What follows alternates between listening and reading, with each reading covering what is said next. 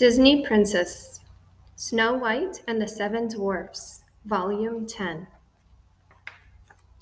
Once upon a time, in a faraway kingdom, there lived a beautiful young woman with hair black as ebony, lips red as a rose, and skin white as snow.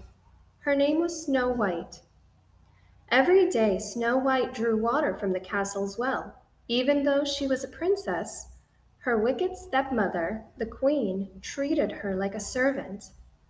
Snow White was made to scrub the floors and clean the castle. While she worked, Snow White dreamed of a handsome prince who would someday come and carry her away.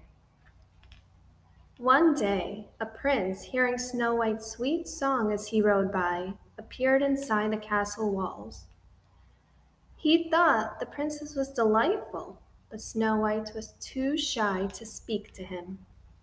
Meanwhile, inside the castle, the wicked queen stood before her magic mirror.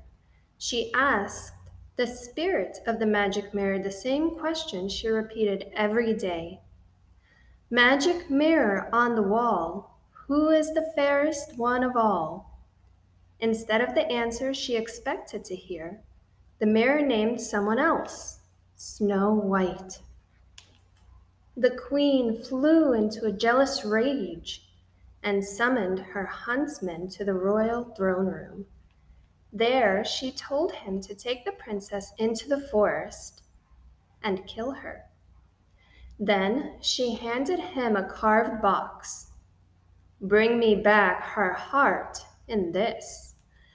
The huntsman took the princess into the forest, but he did not have the heart to harm her. Instead, he told Snow White of the queen's evil plan. Run away, cried the huntsman. Run away, hide, never come back. Snow White ran deep into the forest, afraid for her life. The woods seemed strangely alive to her, and everywhere she turned there was something terrifying. Finally, she collapsed, sobbing uncontrollably until she realized that she was frightening the woodland animals. I'm sorry, she said. I'm so ashamed. She asked the animals if they knew where she could go. I do need a place to sleep at night. Maybe you know where I can stay. The animals led the princess to a clearing in the woods. There stood a lovely little cottage. Snow White walked up and knocked on the door. Hello, called Snow White. May I come in? There was no answer. Slowly, Snow White opened the door and stepped inside.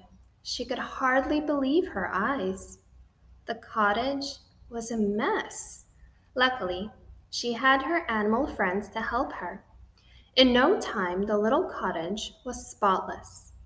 Meanwhile, the seven dwarfs were on their way home from the diamond mine. Little did they know that the princess was fast asleep upstairs. They soon discovered her in their beds.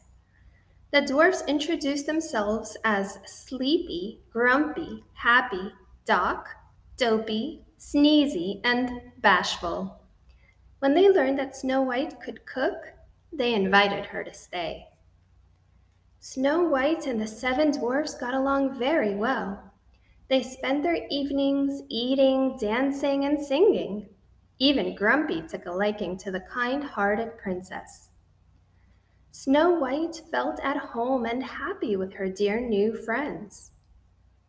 Back at the castle, the wicked queen learned that Snow White was still alive. Deep in her dark dungeon, she drank a magic potion that would change her into an old peddler woman. Then she took an apple and dipped it into another potion. One taste of the poisoned apple, she said, and Snow White's eyes will close forever. Snow White was happily baking pies in the cottage when the old peddler woman appeared at her window. Making pies? asked the old woman, holding out a shiny red apple. It's apple pies that make the men folks' mouths water. Pies made from apples like these, Go on, have a bite. The birds and animals tried to come to Snow White's rescue. They flew around the old woman's head, fluttering and fussing. But Snow White shooed her friends away. Go away, shame on you. Then she invited the old woman inside. Frantic, the birds and animals raced off to find the dwarfs. They knew Snow White was in terrible danger. The dwarfs hurried back to the cottage as quickly as they could, but it was too late. They found Snow White lying lifeless on the floor.